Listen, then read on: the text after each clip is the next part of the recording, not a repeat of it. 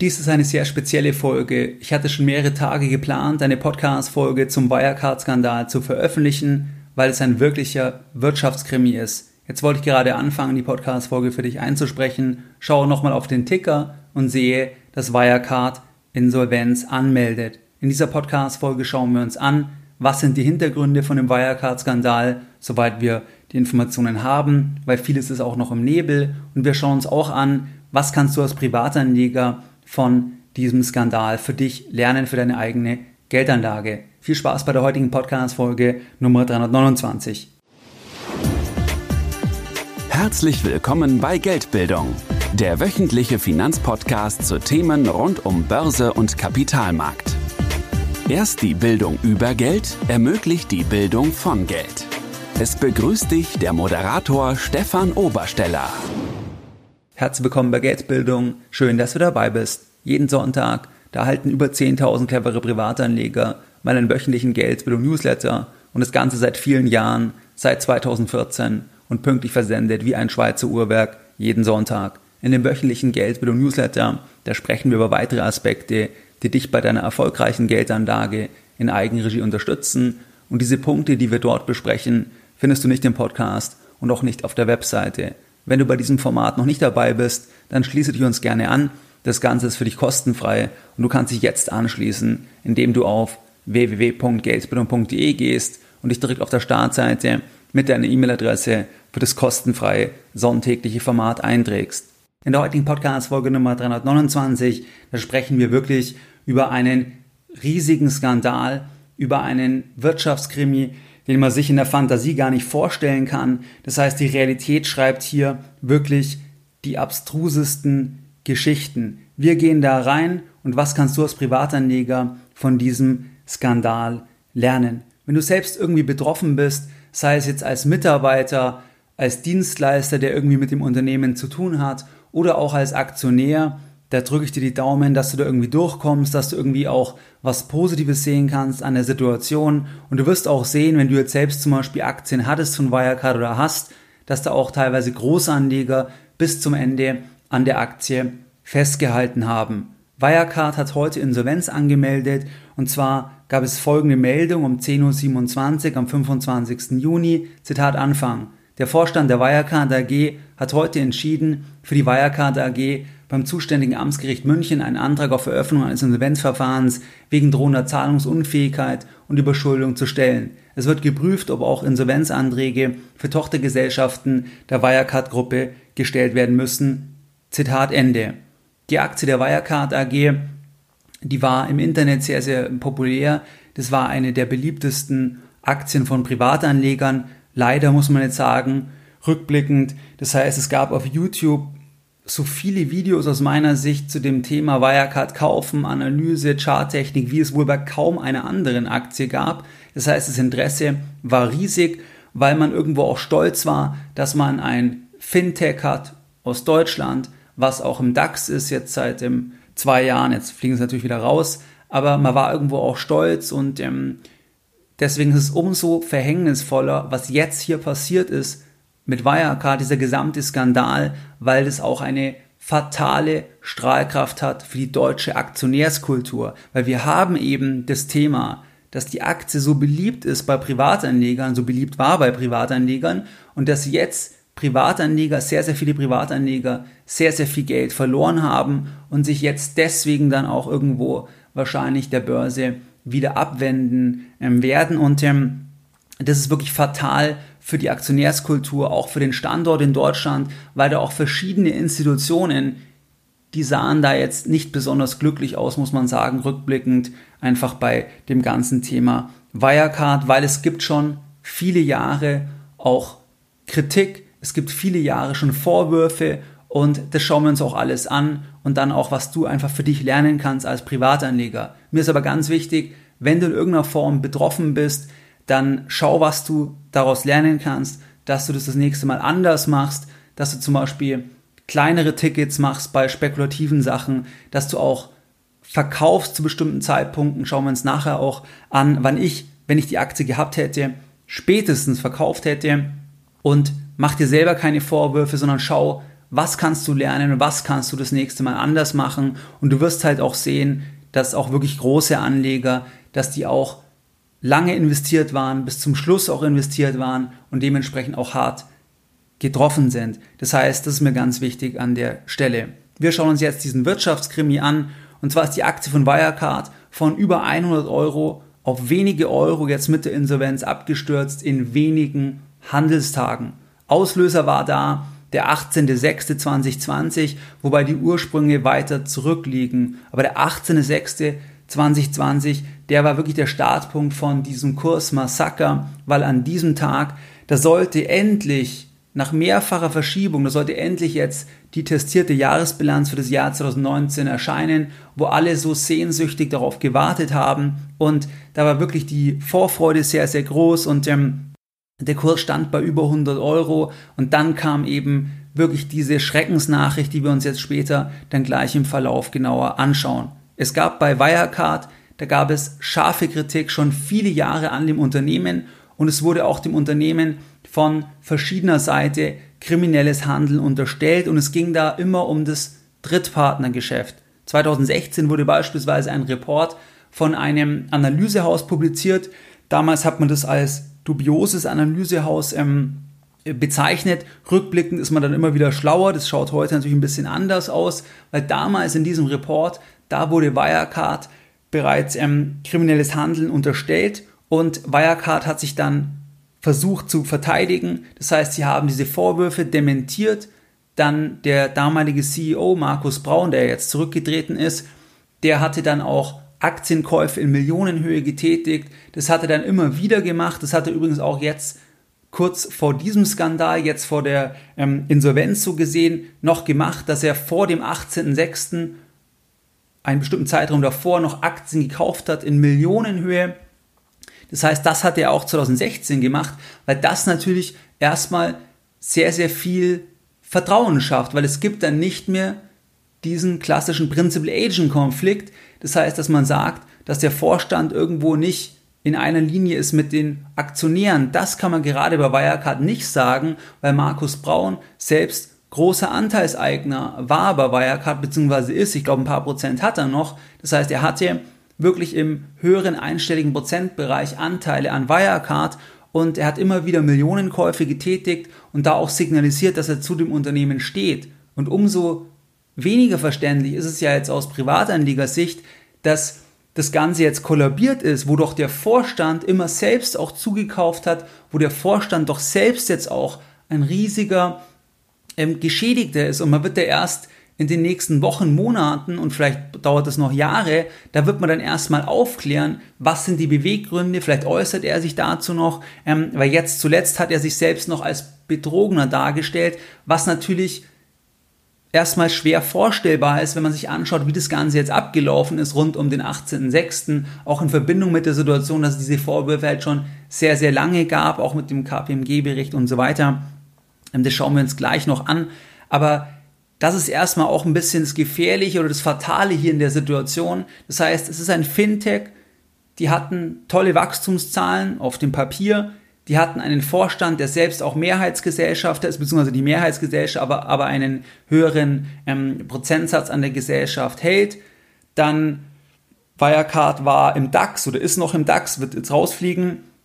Das heißt, das ist einfach insgesamt wirklich eine, eine ähm, ja, eine Gemengelage, die, die ähm, sich jetzt als brandgefährlich herausgestellt hat für Anleger. Diese Vorwürfe gab es also 2016 schon. Die Vorwürfe wurden medial noch präsenter dann mit der britischen Financial Times, weil die seit Anfang 2019 über undurchsichtige Geldströme und mögliche Bilanzfälschungen bei Wirecard ähm, berichtet hat. Jetzt kommt da auch dann die BaFin ins Spiel. Die hatten da ein Leerverkaufsverbot verhängt von Wirecard-Aktien und zwar am 18. Februar 2019 für einige Wochen. Das heißt, dass man nicht mehr auf fallende Kurse mit Leerverkäufe über Wirecard setzen kann, weil es gab immer über Jahre dieses Zusammenspiel aus Berichten, Leerverkäufer, dann gab es auch immer die Gerüchte, dass die Berichte von den Leerverkäufern kommen, weil Leerverkäufer natürlich auch einen großen Anreiz haben,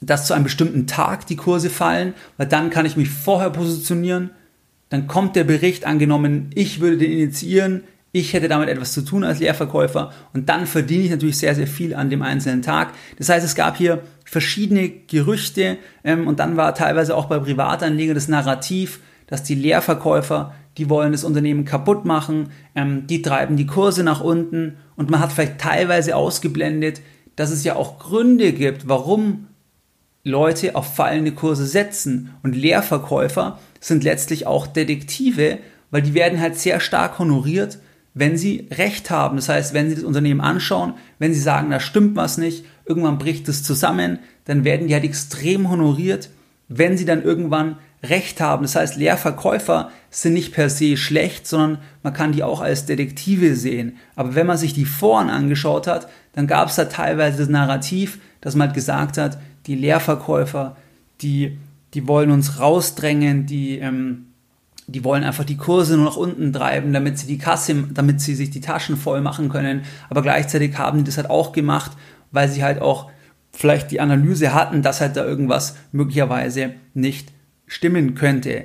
Das heißt also, es gab dieses Leerverkaufsverbot, wo letzten Endes die BaFin ein Stück weit sich auf die Seite von Wirecard gestellt hat, beziehungsweise indirekt kann man da ja rauslesen, dass sie quasi ähm, das schon so als Signal rausgeben, wir verbieten das, weil die dem Unternehmen schaden, weil die die Kurse drücken, obwohl vielleicht da doch gar nicht so viel ähm, dran sein könnte. Also das ist mal ein wichtiger Punkt da gewesen, dieser Verbot neuer Leerverkäufe in Wirecard-Aktien. Dann gab es auch Ermittlungsverfahren gegen Journalisten der Financial Times. Ähm, also ich bin mir sicher, da wird es auch Dokumentationen geben zu dem Thema, weil es so umfangreich ist, so facettenreich, dass ich hier nur auszugsweise ein paar Punkte für dich präsentieren kann. Das heißt, es gab Ermittlungen gegen den Journalisten von der Financial Times, ähm, sodass das auch dann wieder ein bisschen in das Narrativ reinpasst, dass da vielleicht doch nicht so viel dran ist, ähm, dass die eben irgendwie mit den Leerverkäufern zusammenarbeiten und so weiter.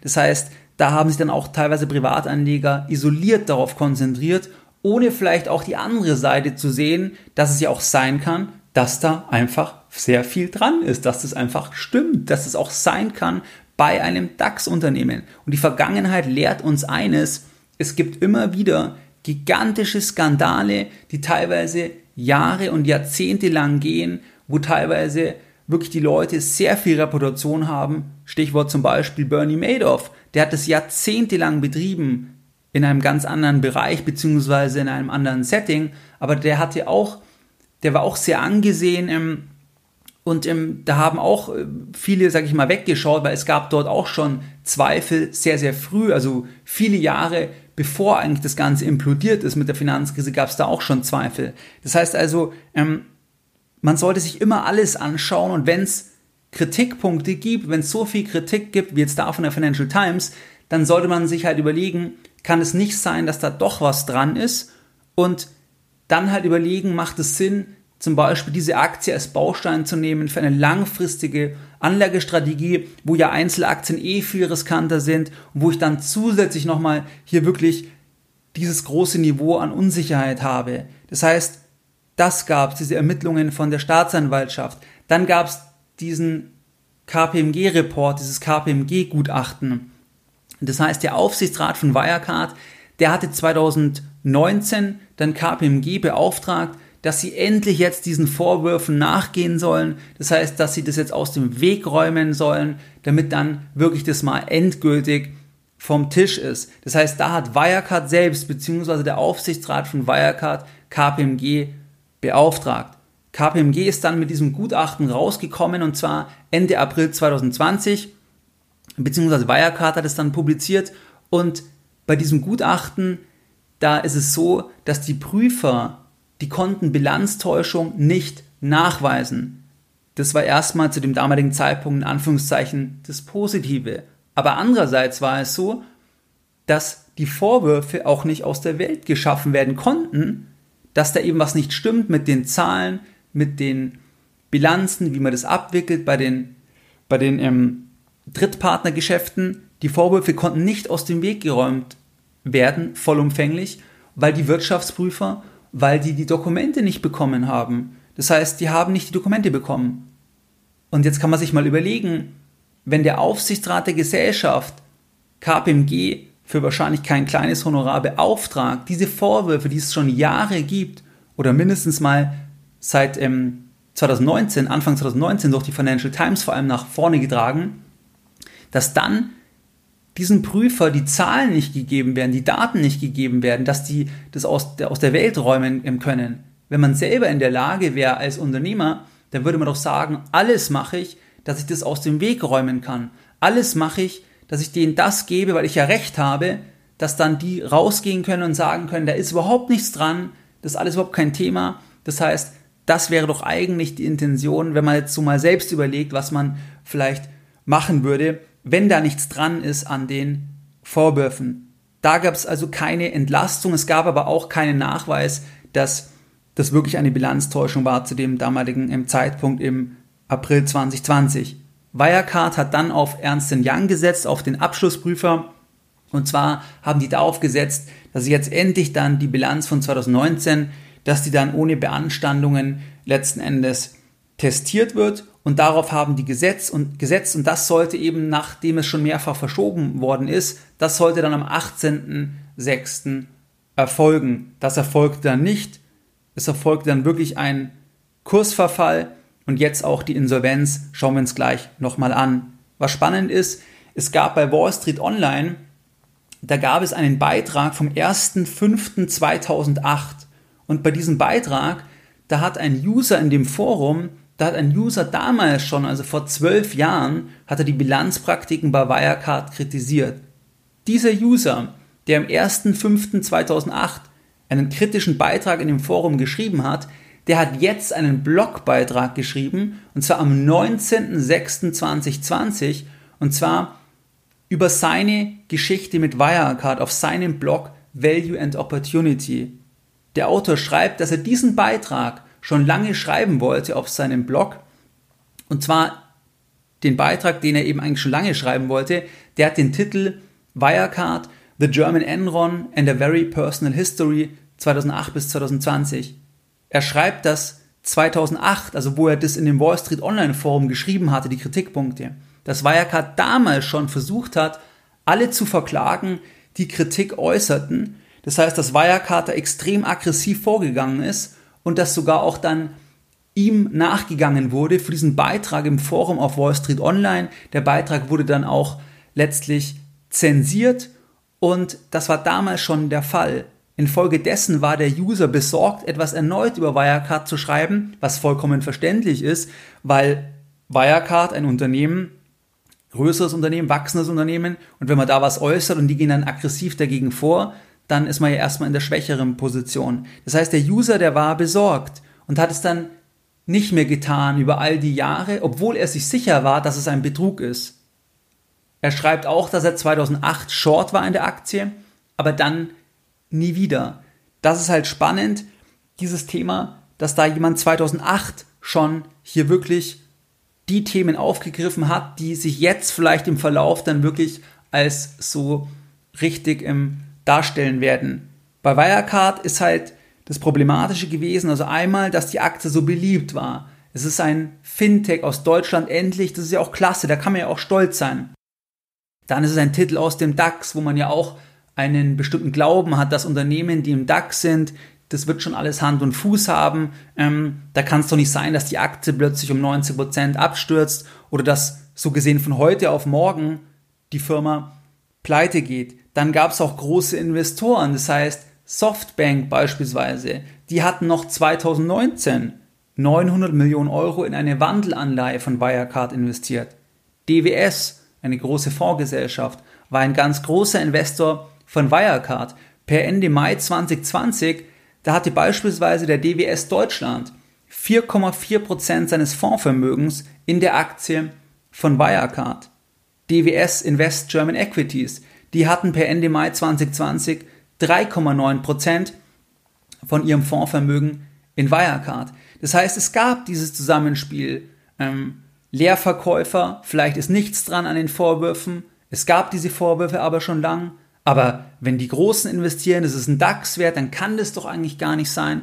Gleichzeitig gab es aber wirklich viele Warnsignale auch. Das heißt, dieses Verschieben das mit KPMG, dass man da nicht den Einblick gibt und so weiter. Das heißt, das ist so ein bisschen die Gemengelage. Und jetzt gehen wir rein zum 18.06., was da passiert ist, weil aus meiner Sicht hätte man noch vertreten können, wenn man sagt, dass man sehr spekulativ unterwegs ist, dass man sagt, man spekuliert darauf, dass da nichts dran ist. Also das kann eine Hypothese sein, wenn man sagt, ich kaufe eine Einzelaktie, ich weiß, ich kann alles verlieren, ich schaue mal die fundamentalen Daten an, zu dem Zeitpunkt, also vorher, ähm, vor dem 18.06., wenn man sich die Bewertung anschaut, von dem, was Wirecard sagt, was sie verdienen, was sie erwarten, da war Wirecard fundamental günstig, sofern die Zahlen halt stimmen. Wenn die Zahlen nicht stimmen, ist natürlich alles obsolet. Das heißt, klar kann man sagen, man setzt darauf, trotz aller Warnungen, man glaubt, da ist nichts dran, wenn man bereit ist, das Geld zu verlieren und wenn man halt sehr spekulativ unterwegs ist. Aber am 18.06., da war ja erwartet, dass dort der Jahresabschluss kommt. Und am 18.06. kam vorbörslich erstmal nichts. Das heißt, es war erstmal Stille. Der Markt war sehr nervös, weil normalerweise hätte man erwartet, dass vorbörslich die Zahlen kommen und dann um 14 Uhr war die Pressekonferenz angesetzt. Aber es kam nichts. Das ist schon mal extrem merkwürdig. Du musst dir vorstellen, mehrfach wird es verschoben. Alle warten darauf. Dann gibst du doch die Zahlen raus, sofort einfach, sofort vorbörslich, so wie, so wie man das da machen würde. Aber es kam nichts. Der Markt war nervös. Und dann um 10.43 Uhr, da kam dann wirklich die Horrornachricht, wo dann alles zerplatzt ist. Also die, die vorher darauf spekuliert haben, dass das jetzt kommen wird, das Wirecard den Abschluss bekommt, das Wirecard das Testat bekommt von Ernst Young um 10.43 Uhr am 18.06. Da ist wirklich alles zerplatzt, weil da gab es eine Ad-Hoc-Mitteilung und zwar, dass der Veröffentlichungstermin für den Jahres- und Konzernabschluss 2019 verschoben werden muss, wieder verschoben werden muss, mehrfach, und zwar wegen Hinweisen auf Vorlage unrichtiger Saldenbestätigungen. Das heißt, das war wirklich dann die Nachricht, wo man spätestens hätte die Reißleine aus meiner Sicht ziehen müssen, wenn man darauf spekuliert hätte, dass die Zahlen kommen. Weil in diesem Statement um 10.43 Uhr, da ist der Kurs natürlich auch vollkommen eingebrochen, wo man dann auch sieht, wenn man eine limitierte Verkaufsorder drin hat oder einen Stop-Loss zum Beispiel, dass man da möglicherweise ähm, dass man da zu einem viel tieferen Kurs nur noch rausgekommen wäre. Aus heutiger Sicht natürlich wieder zu einem viel höheren, aber das wusste man oder ähm, es war ja nicht allen klar zu dem Zeitpunkt. Aber das war wirklich der Punkt, wo man sehr, also wo man wirklich, wenn man darauf gesetzt hätte, da hätte man sagen müssen, ich bin da am Vormittag zu Hause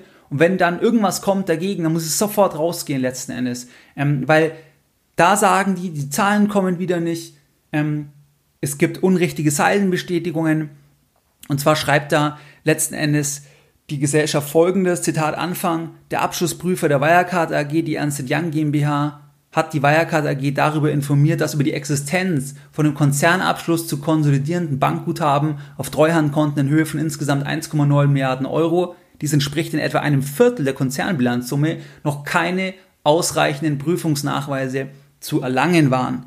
Es bestehen Hinweise, dass dem Abschlussprüfer von einem Treuhänder bzw. aus dem Bereich der Banken, welche die Treuhandkonten führen, unrichtige Saldenbestätigungen zu Täuschungszwecken vorgelegt wurden, damit dieser ein unrichtiges Vorstellungsbild über das Vorhandensein der Bankguthaben bzw. die Führung von Bankkonten zugunsten der Wirecard-Gesellschaft erhalte und so weiter. Und dann war noch der Punkt, dass wenn ein testierter Abschluss nicht bis zum 19. Juni vorliegt, dass dann Kredite in Höhe von ca. 2 Milliarden Euro gekündigt werden können, weil das halt eine Bedingung ist von den Krediten, dass halt der Abschluss dann vorliegt. Das heißt, zu dem Zeitpunkt war auch konstant, war auch sofort die Insolvenzgefahr konstant im Raum. Konstant, weil man ja nicht wusste, wie geht es weiter. Es gab zwar dann im Verlauf der folgenden Tage teilweise irgendwelche Meldungen immer, aber es war konstant die Insolvenz zu dem Zeitpunkt im Raum. Das heißt, das war der 18.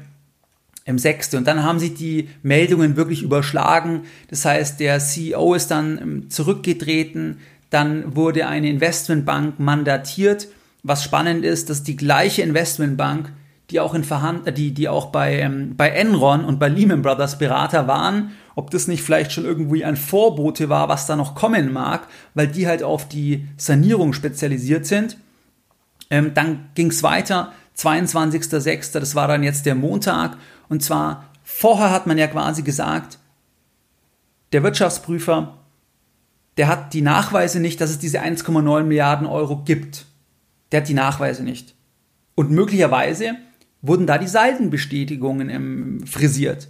Jetzt wusste man ja nicht, von wem. Von den Treuhändern, hat es Wirecard selbst gemacht, gab es die 1,9 Milliarden nie.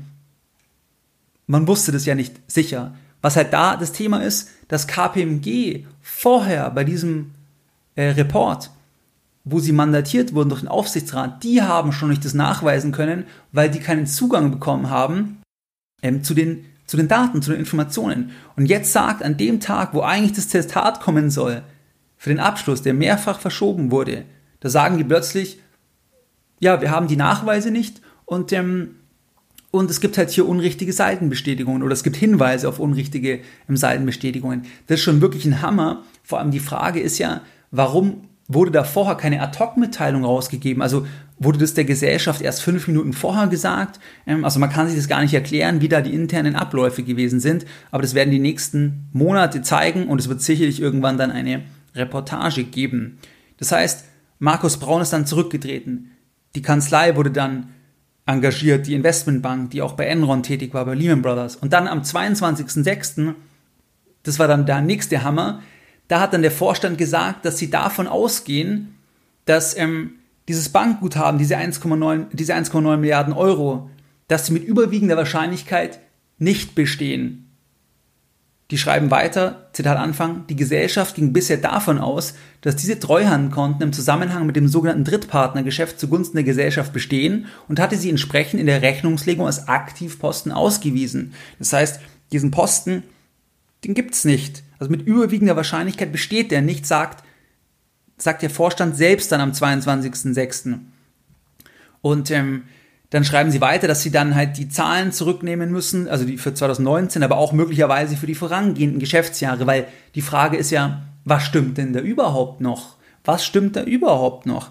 Ähm, also das geht jetzt wirklich um, um einen extremen Vertrauensverlust auch in verschiedene Organe, wie Wirtschaftsprüfer zum Beispiel oder, oder auch in die, in die BaFin. Ähm, also das war das Thema 22.06. Ähm, dann wurde Markus Braun ja verhaftet, er hat sich selbst gestellt, wurde dann wieder freigelassen gegen eine Kaution von 5 Millionen Euro. Ähm, dann, was auch interessant ist, dass Markus Braun war ja selbst ein großer Gesellschafter. Das heißt, er hatte ja mehrere Prozent an der Gesellschaft, an der Wirecard AG. Und in der Vergangenheit hat er immer wieder auch zugekauft und das auch in schwierigen Phasen. Und das ist ja auch erstmal ein totaler Beweis, dass er selbst daran glaubt. Und das kann ja dann ein, ein Indiz erstmal sein, ähm, dass man sagt, ja, dann wird da nichts dran sein, weil warum würde der quasi ähm, äh, gutes Geld im Schlechten hinterherwerfen?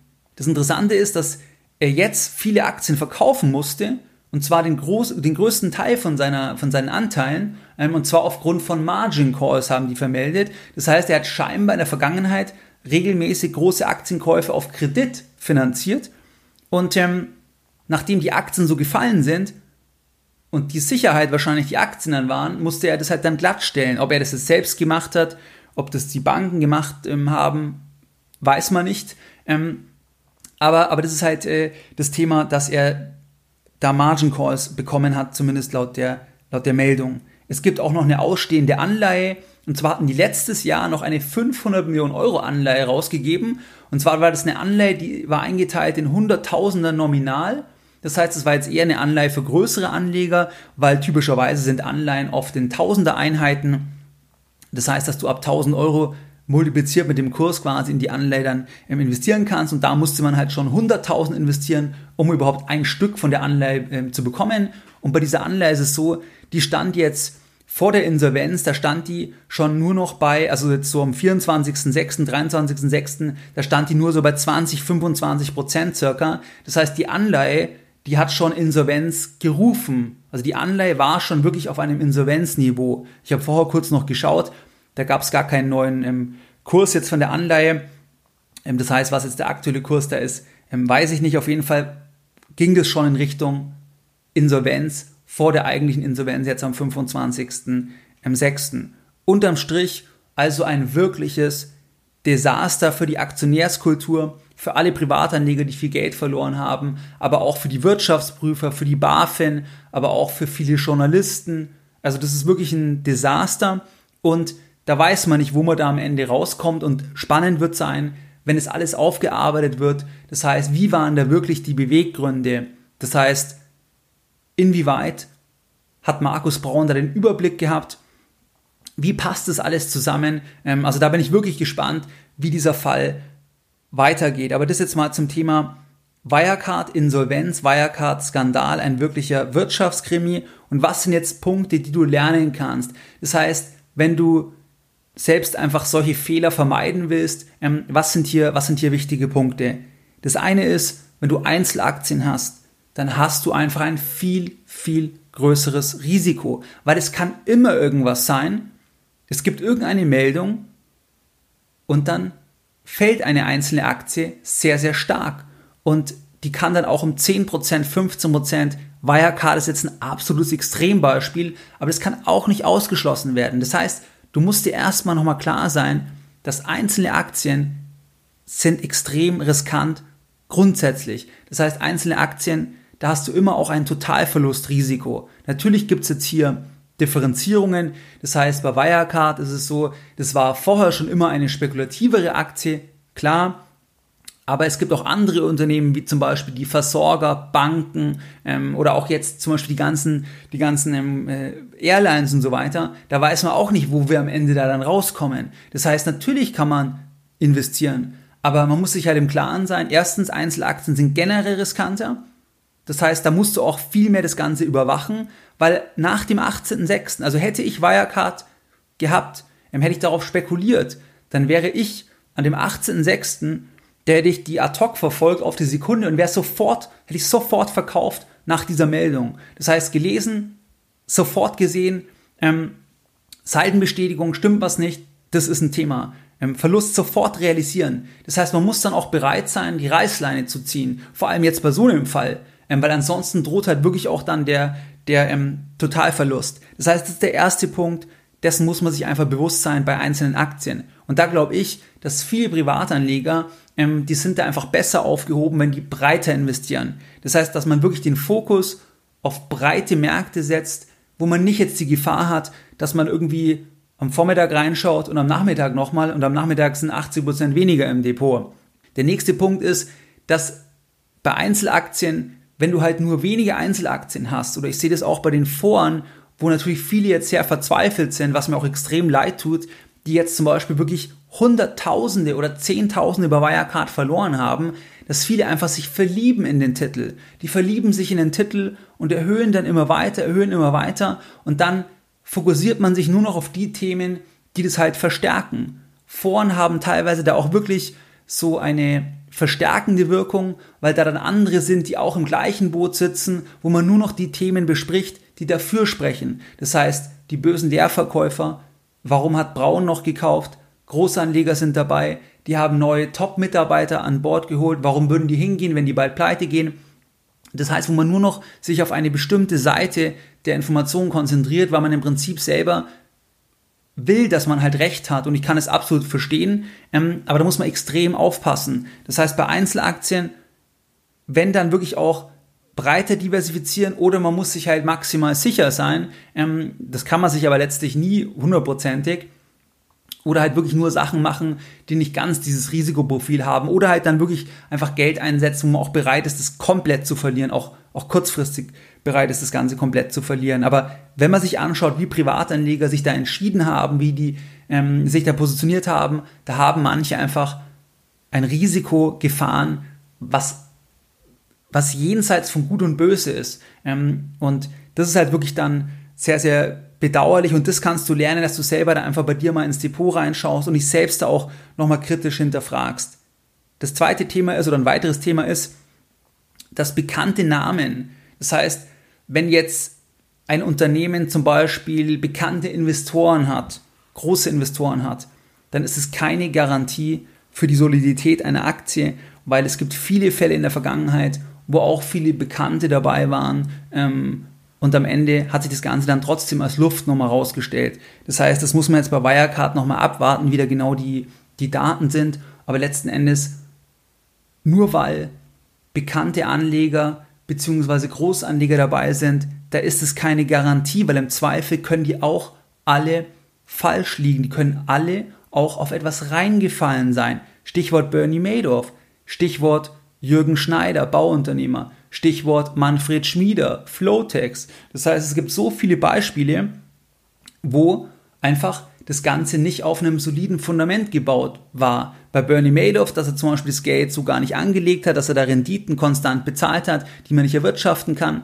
Bei Jürgen Schneider, der hat einfach die Pläne nach oben frisiert, ähm, die Banken haben da lange mitgemacht. Oder bei Manfred Schmieder beispielsweise, ähm, der hat halt Bohrmaschinen, spezielle Bohrmaschinen verkauft, wobei die meisten gar nicht existierten. Das heißt, man muss halt dann, wenn man da irgendwie Signale hört, da muss man dann auch das zulassen. Und selbst wenn man halt schon investiert ist oder, da, oder dabei ist, da darf man nicht auf den Fehler reinfallen, dass man, äh, dass man alle Informationen, die gegen die eigene Position spricht, dass man alle Informationen ausblendet. Und bekannte Namen sind nicht das absolute Totschlagsargument. Weil ja, es ist immer interessant, wenn Großanleger auch dabei sind, aber auch die können vollkommen falsch liegen, die können vollkommen falsch liegen, gibt es ganz viele Beispiele. Ähm, auch warum Buffett lag schon vollkommen falsch. Andere Großanleger, Staatsfonds lagen auch schon vollkommen falsch. Das heißt, das ist nicht der absolute Freibrief. Dann ist das Thema, dass wenn viele mit einer Aktie Geld verdienen, das heißt bei Wirecard beispielsweise, die Aktie hat sich ja lange sehr, sehr gut entwickelt. Ähm, und da haben ja auch viele Anleger Geld verdient, wenn sie die Aktie dann verkauft haben, ähm, dass dann einfach Warnungen auch gar nicht mehr gesehen werden, weil man halt sagt, ich verdiene so viel Geld, ich habe schon so viel Geld, verdient oder ich sehe so viel Geld, also ich erwarte einen so großen Gewinn, dass man nicht mehr zugänglich ist für Warnungen. Das ist das gleiche System auch bei, bei Schneeballsystemen, dass wenn Leute vom großen Geld träumen, zum Beispiel, ich setze 50.000 Euro ein, ich habe 50.000 Euro und ich stelle mir vor, ich habe irgendwie bei einem YouTube-Video gesehen, im Kursziel 500 Euro, 600 Euro, 700 Euro. Und ich stelle mir vor, ich kaufe jetzt für 50.000 Euro. Was wäre, wenn das jetzt sich verfünffacht, versechsfacht? Dann wäre das ja wirklich ein Riesenbetrag für mich. Also, dass man sich so reinträumt und sagt, ähm, das würde dann alles verändern und dann die Summe immer größer ist, die man da investiert und eben Warnungen ausblendet, weil man im Prinzip sich vorstellt, wie toll das alles wäre. Das ist halt extrem gefährlich. Und dann das nächste ist, dass Shortseller, dass die nicht per se negativ sind. Das heißt, ja, es gibt auch vielleicht Shortseller, die irgendwie selber irgendwelche Themen streuen, irgendwie Informationen streuen und dann damit Kasse machen wollen, wo gar nichts begründet ist. Aber Shortseller sind aus meiner Sicht bessere Detektive oft gegenüber Wirtschaftsprüfern zum Beispiel, weil die Wirtschaftsprüfer der eigenen Gesellschaft, die sind ja nicht so stark incentiviert, jetzt im Vergleich zu einem Shortseller, dass da irgendwas nicht stimmt weil die haben ja dann eigentlich das Problem, die werden vielleicht dann nicht mandatiert oder müssen sich rechtfertigen, haben Auseinandersetzungen intern und andererseits der Shortseller, der kann halt reich werden oder wird noch reicher, kann Millionen und Milliarden verdienen, wenn er mit der Analyse recht hat. Das heißt, der Shortseller ist letzten Endes ein Detektiv, der halt am besten bezahlt ist und deswegen auch oft gut geeignet ist, um Finanzskandale aufzudecken, weil einfach da das Incentive-System stimmt. Das Incentive-System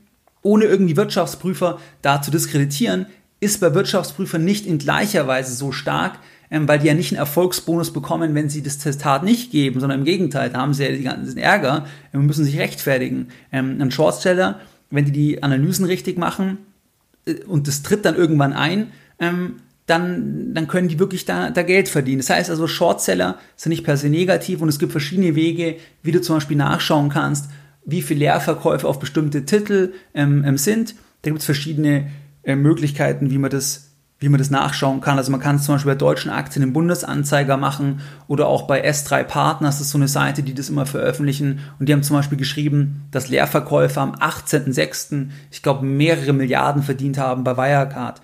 Gleichzeitig muss man sagen, dass Leerverkäufer auch oft schon Geld verloren haben bei Wirecard, weil sie halt schon lange teilweise darauf setzen, dass dieser Fall eintritt und es halt immer weiter ging, immer weiter ging, immer weiter ging. Das heißt also, das Timing ist halt hier ähm, die Kunst, die kaum jemand beherrscht. Was waren jetzt die Lessons learned in der heutigen Podcast-Folge Nummer 329? Deine Lessons learned in der heutigen Podcast-Folge. In der heutigen Podcast-Folge da haben wir uns diesen Wirtschaftsskandal angeschaut um Wirecard. Und wenn du in irgendeiner Form jetzt betroffen bist, auch durch die Insolvenz, sei es jetzt als Mitarbeiter, als Aktionär, als Anleger in der Anleihe, in den Aktien oder in was auch immer, dann wünsche ich dir viel Kraft, dass du trotzdem dich auf das Positive konzentrieren kannst, dass du schauen kannst, was kannst du aus der Sache lernen und dass du dir keine Selbstvorwürfe machst, sondern die Vergangenheit ist vergangen, du hast dich so entschieden, fertig und jetzt schauen, was kannst du jetzt konkret machen und was kannst du daraus lernen, dass du in Zukunft dich da anders entscheiden kannst ähm, oder vielleicht auch Warnsignale äh, mit berücksichtigst. Das also zum Thema vielleicht vorweg. Und dann ist es so, dass Wirecard jetzt in wenigen Tagen komplett abgestürzt ist. Wirecard musste jetzt am 25. Juni Insolvenz anmelden. Das ganze Thema hat aber eine Vorgeschichte, die teilweise, wie bei diesem Forum-Eintrag, ähm, sogar bis ins Jahr 2008 zurückreicht. In jedem Fall hat die Financial Times Anfang 2019 intensiv mit der Publikation angefangen von ähm, Themen, die da irgendwo nicht ganz sauber sind bei den Bilanzen, bei den Drittpartnergeschäften. Dann ist es so, dass man letzten Endes da jetzt einfach mitnehmen kann für sich als Privatanleger, ähm, dass man bei Einzelaktien einfach ein Totalverlustrisiko hat. Man muss es genau überwachen, ähm, nicht alles auf eine Karte setzen, sich nicht verlieben in die Aktie. Bekannte Namen sind keine Garantie für die Solidität. Dann ähm, Shortseller sind Detektive. Das waren so die Punkte, die wir besprochen haben. Wie du es gewohnt bist, dann möchte ich auch die heutige Podcast-Folge wieder mit einem Zitat beenden und heute ein Zitat von Warren Buffett. Only when the tide goes out do you discover who's been swimming naked. Mehr Informationen zu Themen rund um Börse und Kapitalmarkt findest du unter www.geldbildung.de. Und immer daran denken, Bildung hat die beste Rendite.